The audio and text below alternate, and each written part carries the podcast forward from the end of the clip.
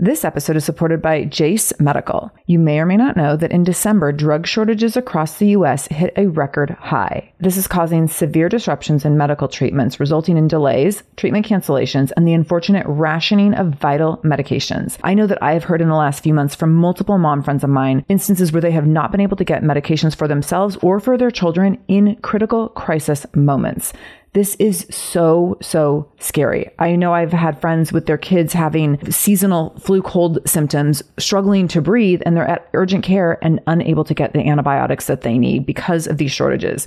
This is scary stuff. Most notably, one of the short supply antibiotics is amoxicillin, which is commonly used for so many of our children's illnesses. So here's where Jase Medical comes in. They have the Jase case, which is a personalized emergency medication kit that contains five essential antibiotics that are used for the most common and deadly bacterial infections. And you can also customize your case and add additional life saving medications based on your or your children's family's unique needs, like an EpiPen, for example, something that you would never want to be without, would never want to have to run from pharmacy to pharmacy in pursuit of. So if you want to go get these medications and have your antibiotics on supply so that you always have them when you need them in case of an emergency, in case of a disaster, in case of being a, you know, a victim of this drug shortage, Jase Medical will have you covered. All you need to do is go to jasemedical.com and enter the code shameless at checkout for a discount on your order. That's promo code shameless at Jase Medical, J A S E medical.com. jasemedical.com, code shameless. This is the Shameless Mom Academy, episode 416 with Ashley Abercrombie.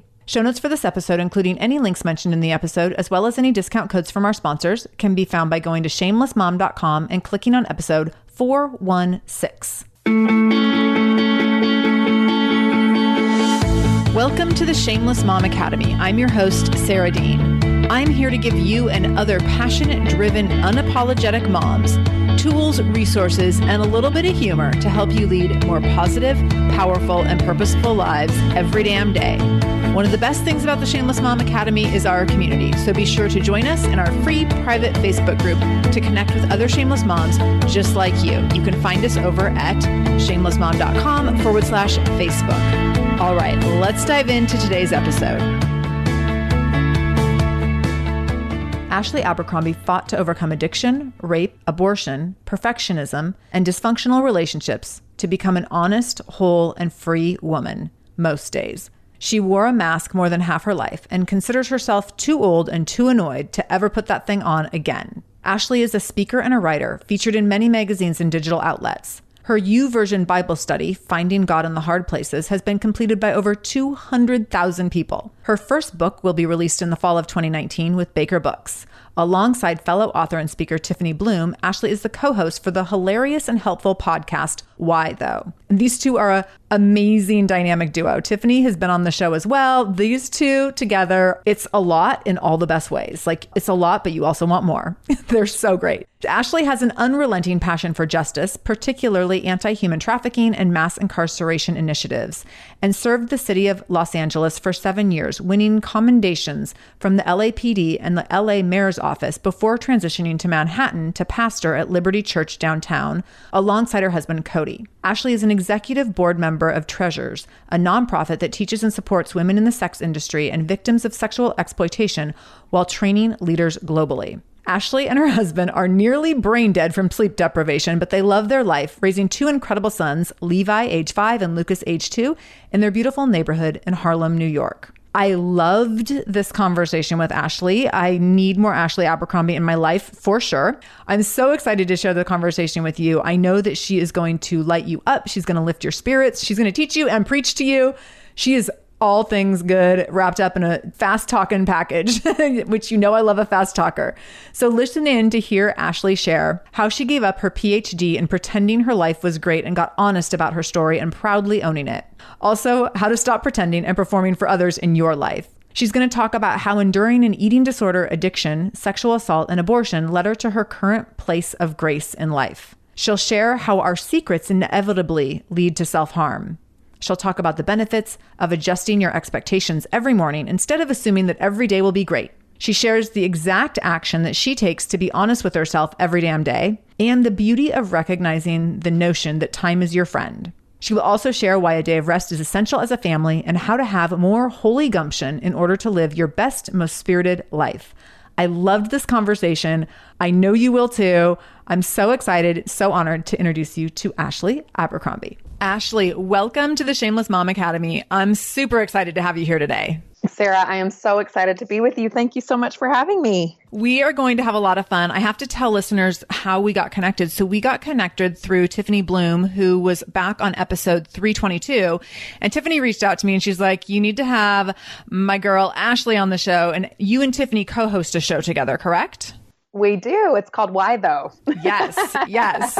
You always have really great graphics to go with it. like I get totally sucked into the graphics. I love it. Thank you. So I want everyone to follow you both on social media, on Instagram, and like watch all your graphics and read them. So, but Tiffany has amazing energy. And the second we got on this morning, I was like, oh, Ashley has the identical energy. So I could see why you would be amazing together. Thank you. We do love each other so much. 10 years of history will give you a lot of good chemistry, I think. oh my gosh. And I think it's fun to tell people that one of the things I noted is Tiffany actually lives near me in the greater Seattle area. You're over on the East Coast. So I was like, how are you guys like super tight friends when you live on opposite coasts. And you said that you met in an event and just hit it off and have maintained a friendship since then. Yes, I absolutely fell in love with Tiffany and her spirit is just so full of life and joy and light and it was wonderful. She's so great at light and shade, you know, like can be really deep and then also make you laugh and I just really jive with that. I love it. And I think that's a great example of like modern day friendship is I think sometimes we think we need to find like our neighbors to be our friends and great if you have that or can find that. Yeah. But also you can find friends from all over the place and have kind of non-conventional modern friendships that are just as meaningful. You can have a best friend on the other side of the country and it can totally fill you up. I wholeheartedly agree. And in fact, it's a lifeline to me to be able to have friends. Yes. And thank God for technology, you know, yes. Marco Polo and oh my FaceTimes and, you know, all the things that we have at our fingertips. And for me, it's more about developing friendships with common values and perspectives on life. Even though that's rich in diversity too, it's so great when you have people who just get you. And so I'm committed to that more than I'm committed to them living down the street from me.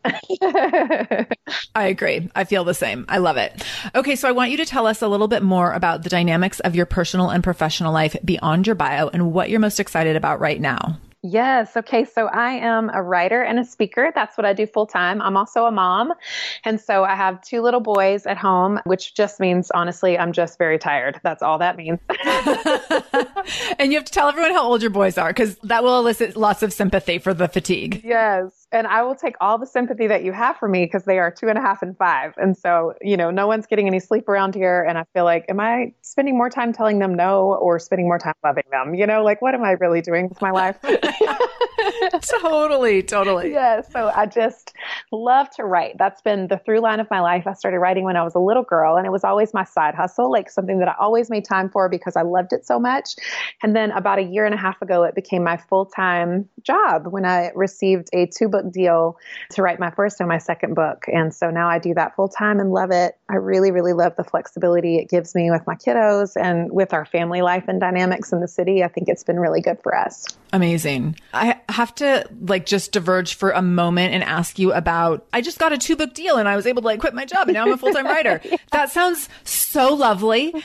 And I'm curious if it was that clean and simple. No way. Was this something you'd been working toward for a long time, like and hoping to make work someday or make happen someday? 100%. I mean, I like I said, I've been writing since I was a kid, so it's been a 20 year dream for me. And anybody out there who has had a dream in their heart or something that you do on the side that you really love and hope one day could be your main source of income or the thing that you wake up every day to do. I mean, I was you. I've done so many day jobs to get to my dream job. It's not even funny. and it was a very, very long process of consistency and character and just getting up and doing the thing that I love to do, even if it was sneaking it in at a nap time or sneaking in at nighttime or very early in the mornings or on a lunch break at work. Like it's just something I deeply committed myself to for 20 years. And so when I received a book deal, it was such a huge life giving accomplishment and a true dream come true. Yeah, yeah. And I so appreciate the backstory on that because I think we on the internet, we see people who get book deals and do things like that that and we're like, oh my gosh, it just happened. And to your point, yes, it's 20 years of showing up. And Elizabeth Gilbert talks a lot about that too. She's like, I think she says it took her like 30 years to retire from multiple day jobs before she could be all in on writing. And look where she's at now. So that's right. So encouraging. so I want to dig into your story. You share some difficult moments of your life in the first chapter of your new book, Rise of the Truth Teller, and you talk about the power of a story. Mm-hmm. How have you seen the past hinder the present and the future? And how did you begin to own your own story? What a beautiful question. So, you know, I come from a background like all of us. I have a past, and mine might be more intense than some. It might be less intense than others, but I come from a background of eating disorders and addiction to drugs and alcohol, and just a real, real struggle with dealing with my past and facing the fears that were in my life and facing down some of the things that had happened to me, like sexual assault. So, had an abortion, and just went through some real true hell in my life. And I think for me, one of the biggest things is that I had to give up, you know, my PhD in pretending and actually become a real person who had issues, problems, and pain like the rest of the people on earth. I didn't realize that you didn't have to stick all of your issues down somewhere where you didn't have to deal with them. I didn't realize that you didn't have to lie to live. And so for me, it's been this real journey of going, man, the more honest that I get in my life, the more rich and meaningful my relationships come, the more rich and meaningful my life becomes and the freer of shame I become. And so it's been a real joy, difficult, difficult, hard work of, you know, therapy and support groups and recovery work and abiding in deep, rich relationships where I'm known and am allowed and privileged to know others. So it's been a joy, but it's also been a lot of hard work to be a person who's free and who's whole from those things. And I'm so glad I did that work. And I think the owning the story part, how that happened for me was that I just decided to be courageous this. I had a dear friend in my life and she called me and she said, How are you? And I did, you know, the typical response, Fine, fine, I'm great. And because I was the kind of person who people always came to for advice or came to to sort of, you know, share what was going on with them, I very easily and quickly turned the tables and began to ask her about her day. How was her day going? What was happening with her? How's her life? And I really shared nothing in the conversation and invited her to share everything in the conversation. And so I was very bad at reciprocity, but she saw right through me and she showed up at my door 10 minutes later, knocking on the door. And when I saw her, I fell into the floor just crying because I realized, you know what? She's showing up for me and I had never really allowed people to show up for me. And when she did that, it taught me that I could be broken and still be loved, and that I could have things going on in my past and my history, and still people would love me and not reject me, and they would accept me for who I am and for what I've gone through, the mistakes I've made, and the things that have happened to me. And that was so encouraging. And it just started the process of me beginning to take my mask off and get honest about my life, where I had been and where I wanted to go. And, you know, I'm still deeply committed to that journey. It's not like I don't ever still struggle with image management. You know, like I think it's you know a way. Oh my gosh, it's a major temptation of us, right? Like yes. to manage our image instead of walking in integrity and being honest about our life. And so I have to choose this every day still, but I have different struggles than I did 20 years ago. You know. yeah, yeah. You talk about, I mean, almost like casually mention this list of mm-hmm. massive life events that you've endured, and I'm curious as you went through all of those things, was it just getting through each thing? And it sounds a little bit like getting through it, stuffing it down until it just got to be too much? Or was, did most of those things happen kind of in one sphere at around one time in your life and then you move forward from there? Yeah. Well, I was raised in the South and I love the South where I was raised. It's so great. The small town that I was a part of, just loved being in community with others in that capacity. At the same time, I really learned to value wearing a mask in the environment that I was raised in. I was steeped in this culture where you don't talk about anything, where you don't really share what's happening with you, where you just smile and pretend and be nice and look pretty. And that's what your requirements are as a female, you know? And so I think I really had to unlearn some of those behaviors. And so some of that is familiar familial over the years, like different things happening culturally in our town and in our community that just sort of taught me whatever pain you have, whatever anger you have, whatever fear you have, that's not what you talk about. You just keep it positive and happy. And so when things started happening to me, this was in my college years that I really went through all the hell. You know, the addiction started. You know, that's when I was sexually assaulted. That's when I chose to have an abortion. And so I think during that period of time in my life, I had been so conditioned to not be honest and so conditioned to wear a mask that I absolutely just would wake up and pretend like nothing was happening in that couple of years. And it crashed on me. You know you can only hold that together for so long. Yeah. And at that point i was in so much pain. Like when i finally decided to open up to my friend who knocked on my door and i just started telling her everything you know it was because i was at the end of myself. It's like i can't the dam is breaking you know like i cannot yeah. hold this together anymore. It's got to come out of me or i'm going to continue to hurt myself because anytime we hold a secret in it makes us sick. And i'm a firm believer that stories make us well. The more we own our story the more we share our story the healthier we become. And we cultivate health around us because people have freedom to do the same. And that's powerful. Absolutely. Hey there, I'm Debbie Reber, the founder of Tilt Parenting and the author of the book Differently Wired. The mission of Tilt is to change the way neurodivergence, whether that's having a learning disability, having ADHD, being gifted, autistic, or some combination of all of the above, is perceived and experienced so differently wired kids and the parents like us raising them can truly thrive. On the Tilt Parenting podcast, I get to talk with authors, therapists, educators, and parenting experts who are committed to this mission. I ask the questions my listeners are most curious about when it comes to supporting our kids.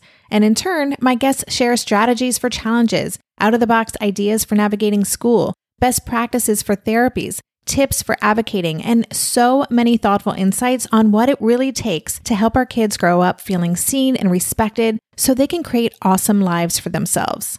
I know that raising a differently wired kid can feel overwhelming and isolating, but I promise you, you are not alone, and it can feel so much better.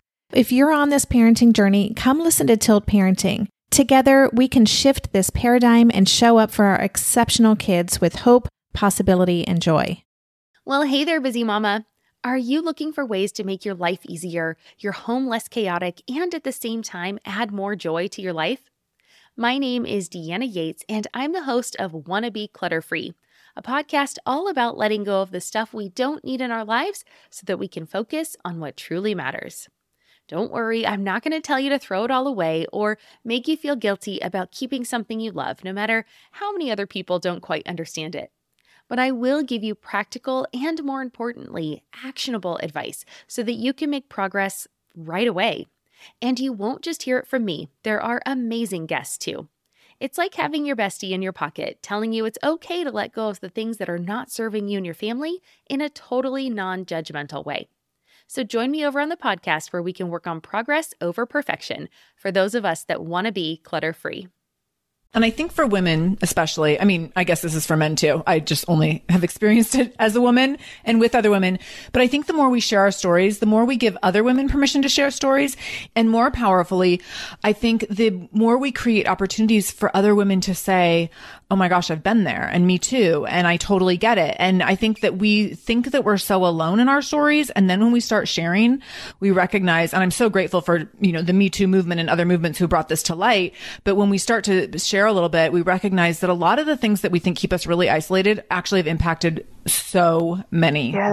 Women. And there's a lot of power in being able to come together in that. And even if you have something that's different, you know, maybe one person had an eating disorder, another person had an abortion, hugely traumatic phases in one's life, regardless. And so even if you share two things that are very different, you can absolutely bond and connect over these massive life trials. 100%. I mean, there's so much power in solidarity and so much exhale in realizing that you're not alone because so much of the reason that our behavior gets perpetuated is because we feel so isolated and we feel like we're the only ones. And that allows us to keep showing up pretending and performing instead of really engaging in our own life. And we can't show up honestly when we believe that we have to pretend and perform. And it's like, man, I know as females in general, we do get conditioned much more than in society to pretend and perform. But I think we have to bump against that narrative in a powerful way. Cause it's like, no, I'm not a circus monkey. You know, like I actually am a real person who's going through real things and I can do a wonderful job and I have massive capacity. But at the same time, I'm a person and we have to give ourselves right. permission to be there and, you know, allow that space for others as well. And you're right. It makes us stronger. It makes us better. It makes us more communal in this individualistic world we're living in. We are responsible to cultivate community instead of continuing to perpetuate the isolating norms. Yeah. I also want to touch on something that, because this is the second time it's come up recently in an interview, and something I wasn't super aware of because it seems old fashioned to me. But mm. you mentioned being from the South and how women are conditioned in the South to really, you know, keep up that smile, just be happy, you know, maintain that perfect happy face and positive attitude. So I'm up in Seattle. It's not really like that. I mean, I think that there's image pressure. Don't get me wrong, but I think there's more pressure to look like extremely politically correct and involved and engaged and like all those things.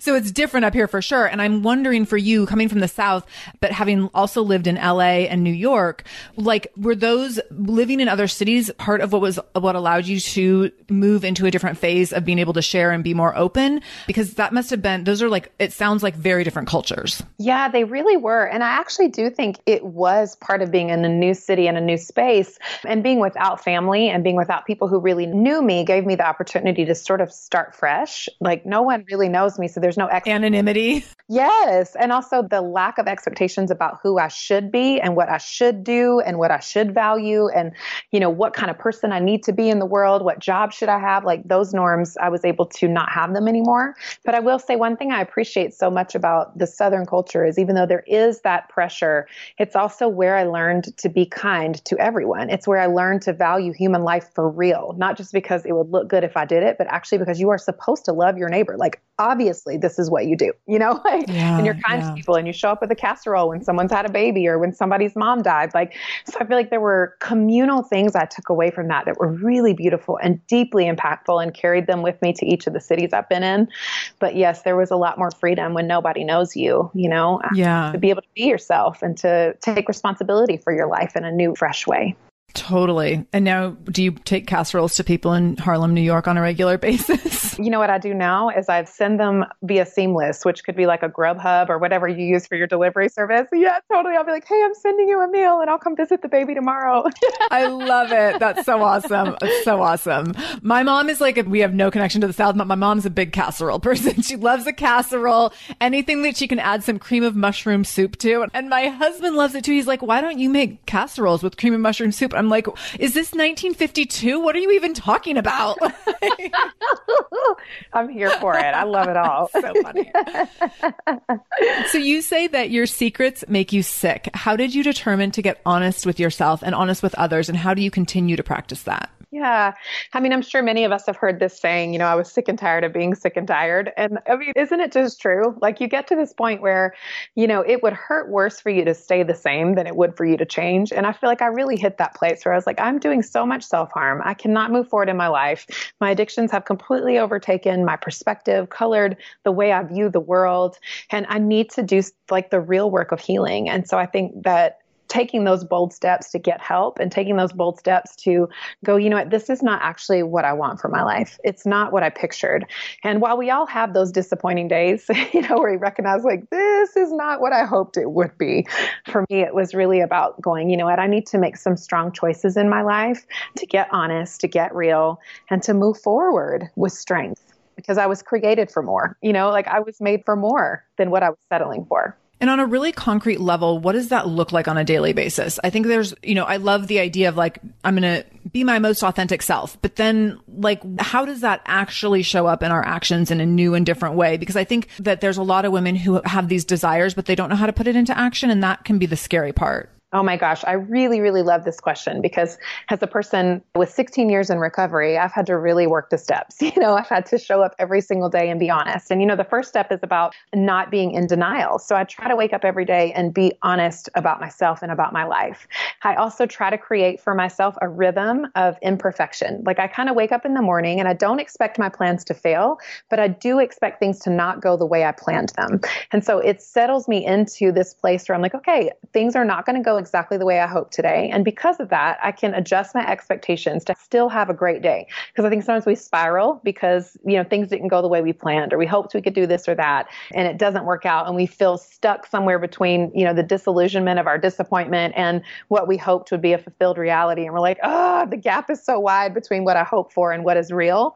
And so I think I try to live knowing that imperfections happen, knowing that I'm not going to get everything right today, knowing it's possible I might scream at my kids for whatever might happen today, knowing it's possible I'm going to have a conflict or something's going to go differently or somebody's going to be running late to a meeting. It's going to make me late. It's going to set my day off. So I just try to think about, okay, life's not perfect and I can respond to this in a healthy, life giving way. And if everything doesn't get accomplished today that I hope to get accomplished today, and especially as a high achiever, that's hard for me, I can still go, you know what? That's all right. It was a great day. I gave it my best and that's enough. And then I think the last thing I practice on a daily basis that is my one like lifeline. I would say if I did not have this in my life, there is no way I could live as a healthy person. And that is having friendship. I mean, having deep relationship that's meaningful where people really know me and I really know them. And I work at that because it is work. And especially now that we have two kids, we're both working. It's not like we have a ton of time on our hands, but no one's going to carve out that time for me. So I have to constantly go, who are my closest? What are the reciprocal, life giving relationships that I have? And how can I honor those today? What phone call do I need to make? How can I grab a coffee with somebody this month so that we can connect and really talk and share what's going on in our life? And making space for relationship is the thing that really propels me forward in my purpose. So even if it's just like chasing kids in a park, because that's the best we can do this week, at least it's some social touch in person, you know? And I think digital age has really gotten us to this place where you know, not only are we becoming more increasingly polarized and divided, but we're also losing that social touch. Like so much of what we experience nowadays is on our phone, on our laptop. And I think it's important that we really value that in person connect time because it is what makes us better. It allows us to flourish in integrity and wholeness. Totally. Absolutely. I love the idea of waking up and immediately acknowledging today's might not be awesome. Today, like some things are going to go wrong today. I have big goals, big dreams, and also some of them are going to blow up on me. Like, I just think, especially when you are in that phase of having a two and a five year old, and I know so many of our listeners are in that place of like two littles where they wake up. And I think this is especially prevalent when you decide to make a big change where you're like, starting today, I'm going to go running every day and I'm going to journal every day and I'm going to meditate. And then like one kid gets sick. The other kid is like having a meltdown about something. Your husband has to travel for work and you're like, cool. I can't do any of the things that I just said were my biggest dreams this week. yeah. Yes. Yeah. And so to be prepared for that, to be prepared for that things are going to fall apart all the time. Yes. and that you can still have a great day in spite of that. Like you can constantly be reframing expectations so that it can still kind of consider the day a success, even when the thing that, you know, your top three action items didn't get done. Yes, that's such a beautiful way to say that. I had a mentor one time say to me, and he was like 30 years my senior, and he said to me, You know what? Time is your friend. Mm. And I really realized, man, I'm always in a hurry and I've got to get it done. And this is happening. I'm da da da da da. And I think because I was more hardwired for that, I didn't do exactly what you're saying. It's like, it's not all lost just because this didn't get done today. Like, time is my friend. it's okay. oh, that's so powerful. And I think for high achiever kind of people, which I definitely identify identify with, and I know that a lot of our listeners do, we feel like we're racing time constantly. and we're like, I mean, even like before this interview, before any interview I do, I'm like, maybe I could do three more things in the next 90 seconds before I get on Skype. And so I love the idea of thinking that time is your friend because I think in motherhood and in perfectionism and in high achievement, it doesn't always feel that way. And I think that mental reframe could probably create so much spaciousness and like healthier mental health. Yes, it certainly has for me, honestly. And it just helps me not spend my day in disappointment. You know, you can do a tailspin and then that affects your behavior and how you respond to that and what your life looks like. So, yeah, it's a huge help for us to really recognize like life's not perfect. It's not supposed to be. Why are we setting perfection as our goal? What the heck? right. Just to torture ourselves. Yeah. We're really, really good at it. It's true. That actually is true. so, you talk a lot about, speaking of perfection, you talk a lot about the ideal of perfection and how to stop pretending and performing to live free without shame. So, how do you keep breaking that cycle in your daily life? Mm-hmm. Well, again, I think this points back to relationship, and I know I'm really harping on this, but when you have friends in your life, I know for me personally, they can see me and go, Yeah, so today was a bad day, or yes, you screwed that up, or actually, that person's actions absolutely impacted what you're able to achieve, or what you're able to get done, or how you're feeling about your life today. But you're awesome, and you can do this. You know, so I think friendship is so powerful in making sure that we're not perfect, and also other people laughing at us in a sweet way. But when you're like, okay, Superwoman, I'm glad you had 90 things on your list, but like, you're not going to do that. You know, what are you doing? And so I think people help us remember like our true capacity, our true gifting. They see us for who we want to be and also who we're trying to be, but then they also are very real with us in our imperfections and they love us right there. And that gives us great courage to not have to be perfect, you know?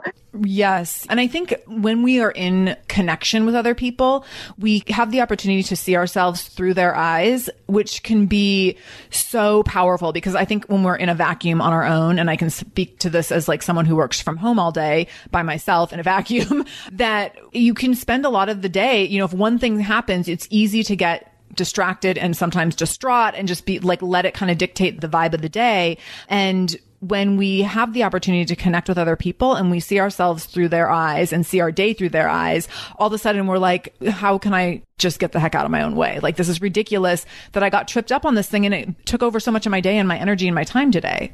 Yes, I love that. You said that so well because that's what we have friends for. and we need it. Yeah. And also, I think friends like help us, you know, in those moments where we are like, can somebody please come over so I can take a shower? Okay, it's been three days. Like, I need a friend to come over and do that, you know, and that is us allowing ourselves to be vulnerable and share what we need.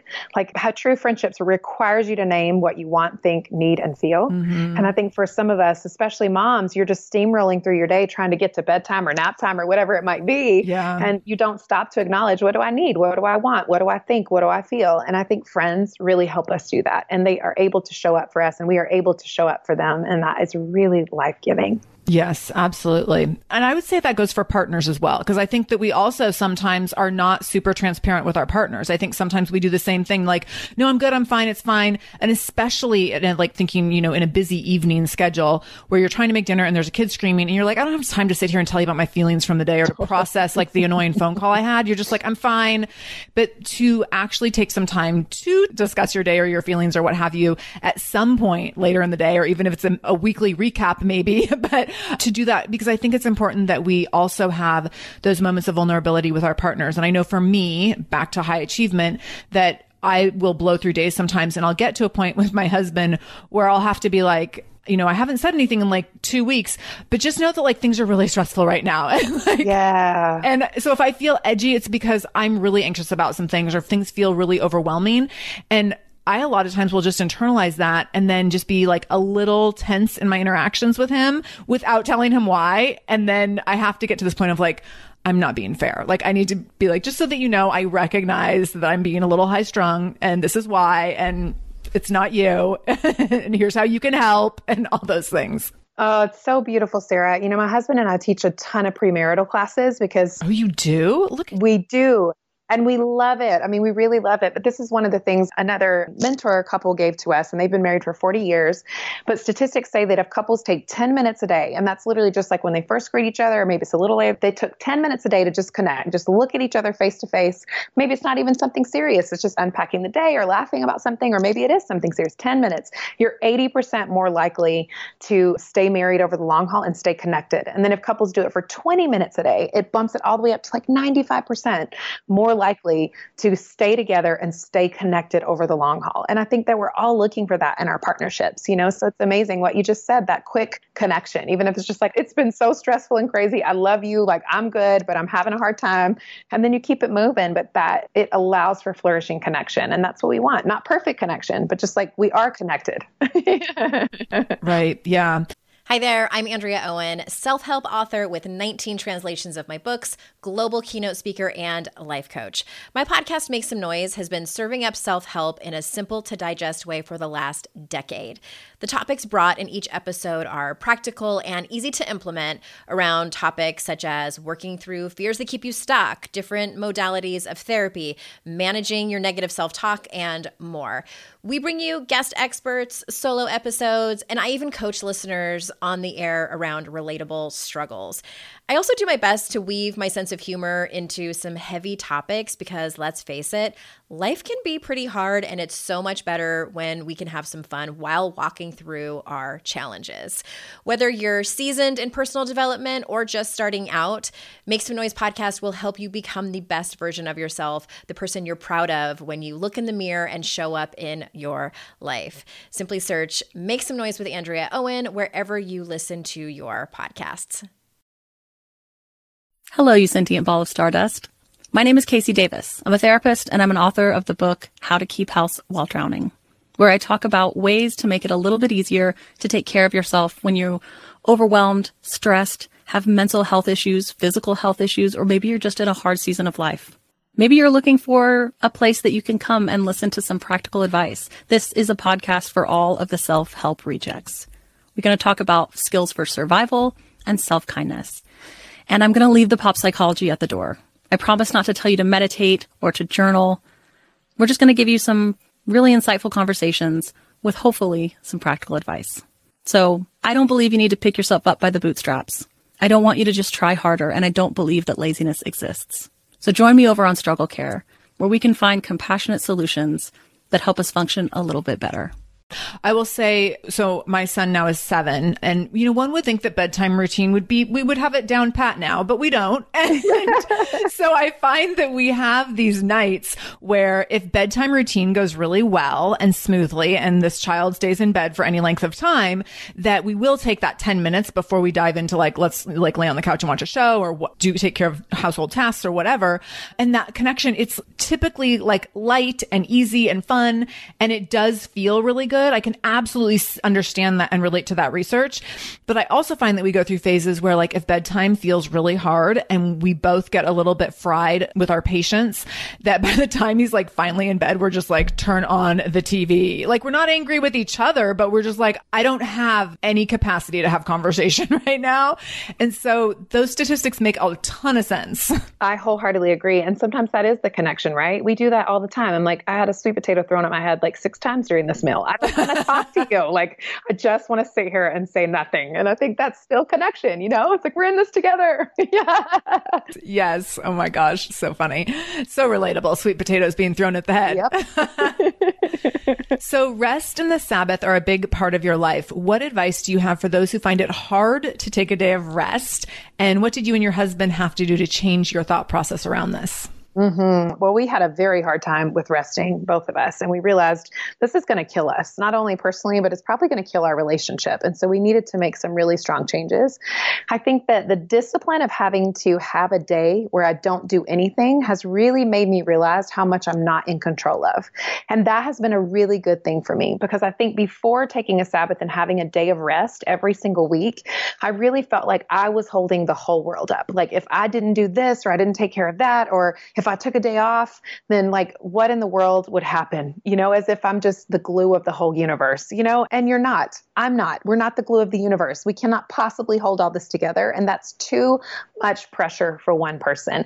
And so we began to take that time out. And obviously, now having had kids, because that was almost 10 years ago that we did that, but now having had kids, you know, it's not like you get to sleep in, you know, and if I want to go see a movie together with my partner, then what do I have to do? I have to spend $150 on babysitting and then another $150 at the movie theater. You're like, great, well, I'm out $300. Yeah. So New York and Seattle pricing are very comparable for both of those things.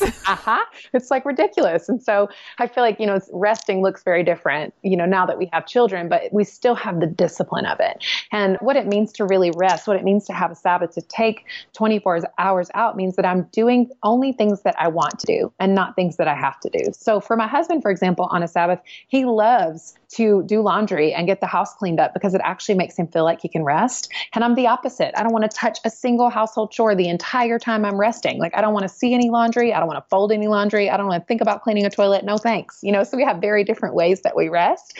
And that's true for everyone. But we both had to find what are the things that are life giving? What are the things that are replenishing? And how can I meditate on this day and think about how I don't have to be the glue of the universe, that everything doesn't depend on me, that actually it depends on a lot of different factors. And I am one part of this giant puzzle, not only in my own home and in my own sphere of influence, but in this beautiful planet we live on. Like I'm just one small part and I don't have to do it all or be it all. That's not what is required of me. And that has really changed our lives. yeah. So a couple follow up questions about that. So first, is your Sabbath always on the weekend and always on a Sunday, or does it shift? And do you all do it have like the same day that you pick for a day of rest? Oh, such a good question. So everybody's family is different, but how we do it in ours is we try to have this happens almost every week. And I say almost because we try to have rhythms of life instead of standards because I really buckle under the pressure of a standard. And then I start feeling really guilty if I didn't do it that week. So we have a family rhythm where we do dinner together on Friday nights. And sometimes that's just ordering food and putting it on the table and lighting a few candles. And all four of us eat together.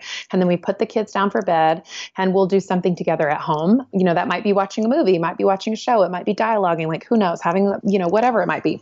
And then the next day, the Saturday, is actually our time for rest. And so we spend that day, you know, as a family, we might go to the park or we might walk around. And then Cody uh, my husband will usually take some time to himself that day. And then I will take the kids. I mean, then he'll take the kids and then I will have some time to myself that day. So we make sure we do some things together. And we also make sure that we create a little room for solitude, which is very important to me. Yeah. I need that so desperately. I'm not an extrovert. I'm most definitely the introvert of the family. So I need some time alone on that rest day. oh my gosh. Oh, that like layout is so helpful to hear. And I'm curious, how does it feel when, so when you and your partner have different things that feel good in rest. And so you're saying like my husband loves to do laundry and like do chores. And then like I'm curious if there has ever been an issue where you're like, cool, you go do that. I'm just going to be laying on the couch taking a nap.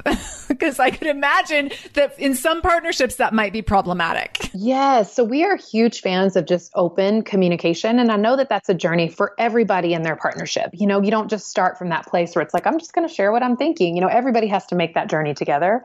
But we definitely are open communicators. So I will sometimes ask him if he seems like he's just really, you know, he's doing a little bit of vacuuming. He wants to, you know, straighten up the house. And I'm just like, hey, I'm just going to sit here and read my Kindle. Like, are you good with that? And I'll just ask him. He's like, totally. Like, this is part of my process. I'm good. And then we try not to put unhealthy expectations on one another. Like, I don't want him to behave like me on my Sabbath, and he doesn't want me to behave like him. So we also have to release the pressure off of one another so I can let him rest the way he wants to rest, and I can rest the way that I want to rest. And then we do a few things together as well. So I think you have to make a commitment to open dialogue. And also, again, it points back to what do you want? What do you think? What do you need? What do you feel? Because when you're clear on those things in your partnership and you share those things together, then you can both show up for each other and you can both give each other space. But if you haven't clearly communicated those things, then there's a lot more room for fighting or misunderstanding or perhaps projecting what you might think about what somebody's doing on top of them. So we really have to be great communicators in our partnership. Yeah, I love that. Oh, super helpful. And it's like so interesting too, just the different ways that people rest and that, and how that could be misunderstood. If you're like, today's our rest day and I'm going to vacuum the whole house and you're just going to watch football. what? so yeah, that communication is so, so key. Yes, it is tell us what is Holy Gumption and how would you encourage women to discover their unique contributions to the world? Mm, so, Holy Gumption, you know, gumption is just like this spirited shrewdness. and so I love that definition. Me too. Isn't it awesome? Yes. And I think that we need that spirited shrewdness, that gumption in our day to day life. And sometimes we think about people being brave or we think about people being courageous and we imagine like the most extreme examples. Like maybe you think of Oprah or, you know, maybe you think of Brene Brown or you might think of Martin Luther King Jr. I mean, who knows what you might think of when you think of courageous images. But when I think about gumption, I think about, man, you know, moms who are at home with their kids. Like sometimes you can feel like, what kind of gumption do I need here? You know, like my whole life is changing diapers and sitting with these kids and feeding them meals. sometimes it can feel so discouraging. But when I think about gumption again, I think about what is your day to day life? Are you running a company? Are you with your kids all day? Are you, you know, working within your neighborhood context? Are you performing some sort of civic responsibility to the world? What is it that you're doing? Because we need your spirited shrewdness right there. And we were created, each of us, with this unique capacity to make a contribution to the world, and it matters. And we are not the same without everybody able to show up and be who they were created to be and live the life that they want to live. And so, gumption is just that. It matters no matter where you are. This holy gumption, you grab on to the spirited shrewdness to get up and do what needs to be done and say what needs to be said and offer your unique contribution to the world because we need it. Yes, absolutely. What is your unique contribution to the world? Oh, I love this question. I don't think anyone's ever asked me that. You know what? I think gosh, I, I feel like I would want to sit with that longer than I'm going to, obviously. I know, I totally surprised you. it's very profound, so I hope you make the right choice. right? I think one of the things I offer to the world is that I'm able to arrive in situations and have an understanding for the other person. And here's what I mean I can create safe space for others. And I think that's a real gift in the world that we're living in. It's not unusual for me to be in a Starbucks or for me to be in the grocery store and somebody just open up to me in the aisle about something happening in their life. You know, I just am a person who's able to create safe space for people and to suspend judgment um, so that they can be where they are and be who they are. And, you know, I think that's what's allowed me to be a prison chaplain, you know, formerly when I lived in Los Angeles. And it also allows me to write in a way that's like, hey, there's no formula for any of this. We're all just trying to figure this out, you know, and I think it provides safe space for people to be themselves and to not be perfect and to not have everything figured out to journey forward. Oh, I love it. So, so good. So, and that is an amazing, unique contribution and definitely not everyone's gift. Like we need, like to your point that everyone needs to like share their own gifts and let their gifts shine through because we need all of them, right? And so we need more people who are able to connect with someone in a grocery line. and, yes. and then that takes the pressure off those of us who are not able to do that to be like, thank goodness for the lady with the red bag back there who's able to help this other person out. That's exactly right. That's why we need each other. right, right. I want to know in what ways you are currently showing up as a shameless mom. Oh my gosh. You know what? I'm just being very honest in my motherhood. And obviously that's a theme of this whole conversation but i'm being very honest. Like i you know have very frustrated about parenting or i'm very frustrated have a difficult moment with my son. Instead of letting myself spiral in guilt and shame about that like i shouldn't have yelled at him. I shouldn't have said this. I wish i had handled that differently. You know i'm learning to take responsibility to say sorry and to just own what you know what i might have said and how i could do it differently. And i've learned that that has helped me change in motherhood is when i just show up honestly and and take responsibility and say sorry. So that's how I'm living as a shameless mom. I love that. And I am doing the same. And this is a new practice for me. like I'm just, yeah. Not that I've never made a mistake before in motherhood, but I'm kind of in this new phase of needing to like own some of my not awesome behavior with my child because he's old enough to really understand. And I recently made like a really bad, I tried to, this is a funny story, so I'll share it briefly, but we got home one night at like five o'clock and everyone's tired and hungry. And I just for no reason was like, you know, I think we need to start like reading every night before dinner. And he was like, what? so we're all starving and cranky already and, and, tired. And, and I'm like, yeah, so why don't you just go read for 20 minutes? And he was like, what? Like, but can I watch a show or play Legos or like the things he usually does after school?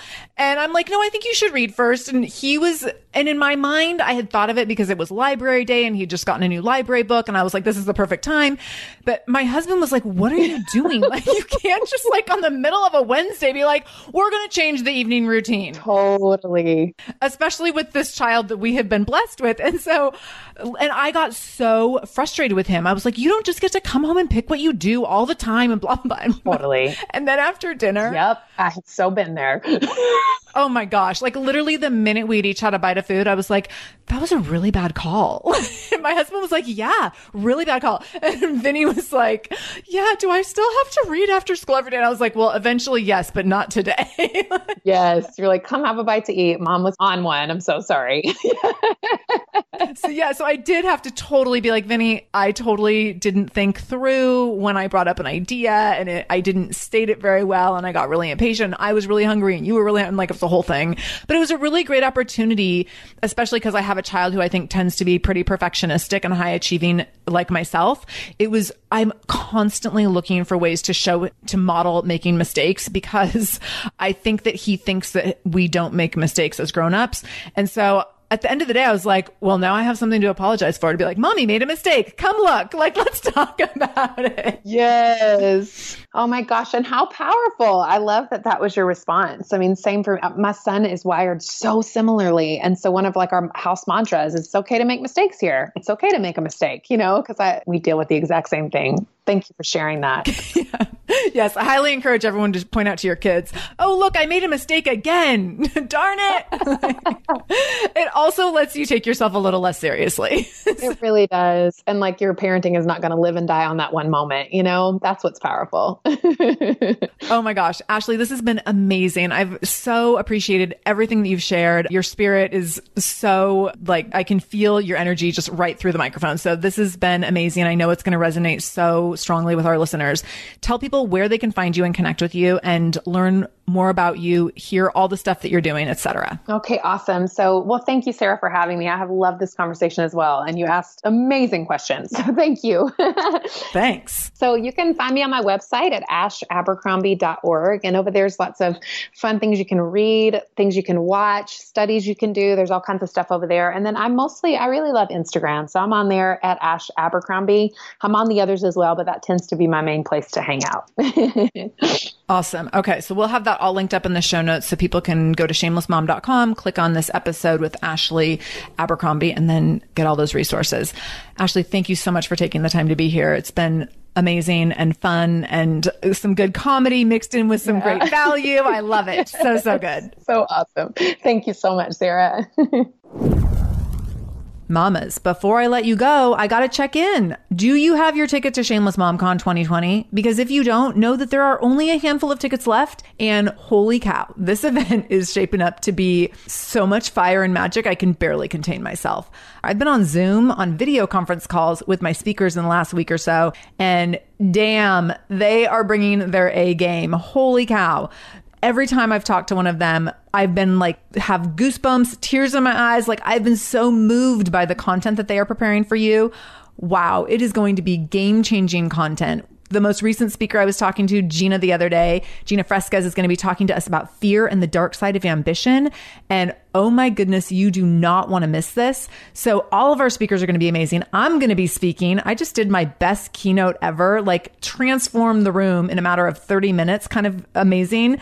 And I'm going to be doing that again at Shameless MomCon. So if you know that you need your mindset flipped, if you know that you need something to like light you up, fuel you, fire you up, get you inspired and motivated to be a better leader, take action in your life, just light a fire under your butt to really start moving towards your dreams and really start building a life that you love with all the spaciousness that you want and all of the joy that you want and all the things that you might feel like are missing because these are the things that are sometimes missing in motherhood, right? Like all the spaciousness and all the joy. Not so much of those things sometimes. Shameless MomCon is for you if you need more joy, more space, all those things, right? And here's the thing I just got a handful of hot little tickets in my hot little hand, and I would love to put one in your hand. So do not delay. Grab your tickets. Go to shamelessmomcon.com. Get your ticket today. That's shamelessmomcon.com. And I will see you in Seattle on March 26th. Thank you so much for joining me in the Shameless Mom Academy today. I really, really appreciate you being here, and I hope you learned something new. As always, this conversation will be continued over in our free private Facebook group. You can join that group by going to shamelessmom.com forward slash Facebook to connect with other shameless moms just like you. Additionally, if this is your first time listening to the show, know that we are here every Monday and Wednesday with a brand new episode. So make sure you subscribe. Go to whatever podcast app you use and subscribe to the show so you never miss an episode episode. You can do that directly if you go to shamelessmom.com forward slash review. That will put you in Apple Podcasts where you can click on the subscribe button and you can also leave a review. If you scroll down a little bit, you can leave a five star review. You can write a few sentences letting me know what you thought about the show. If you let me know how the show has impacted you in becoming a more shameless mom, you might be nominated to be Shameless Mom of the Week. Also, please share this episode. My goal is to help more mamas be more shameless every damn day. So please do share this episode.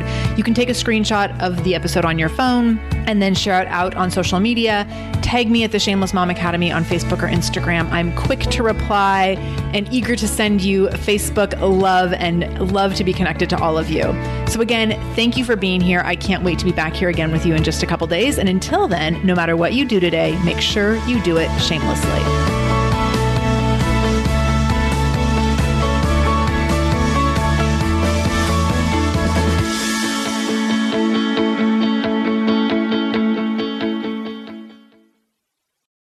Hello, you sentient ball of stardust. My name is KC Davis. I'm a therapist and I'm an author of the book How to Keep House While Drowning, where I talk about ways to make it a little bit easier to take care of yourself when you're overwhelmed, stressed, have mental health issues, physical health issues, or maybe you're just in a hard season of life. Maybe you're looking for a place that you can come and listen to some practical advice. This is a podcast for all of the self-help rejects. We're going to talk about skills for survival and self-kindness. And I'm going to leave the pop psychology at the door. I promise not to tell you to meditate or to journal. We're just going to give you some really insightful conversations with hopefully some practical advice. So I don't believe you need to pick yourself up by the bootstraps. I don't want you to just try harder, and I don't believe that laziness exists. So join me over on Struggle Care, where we can find compassionate solutions that help us function a little bit better.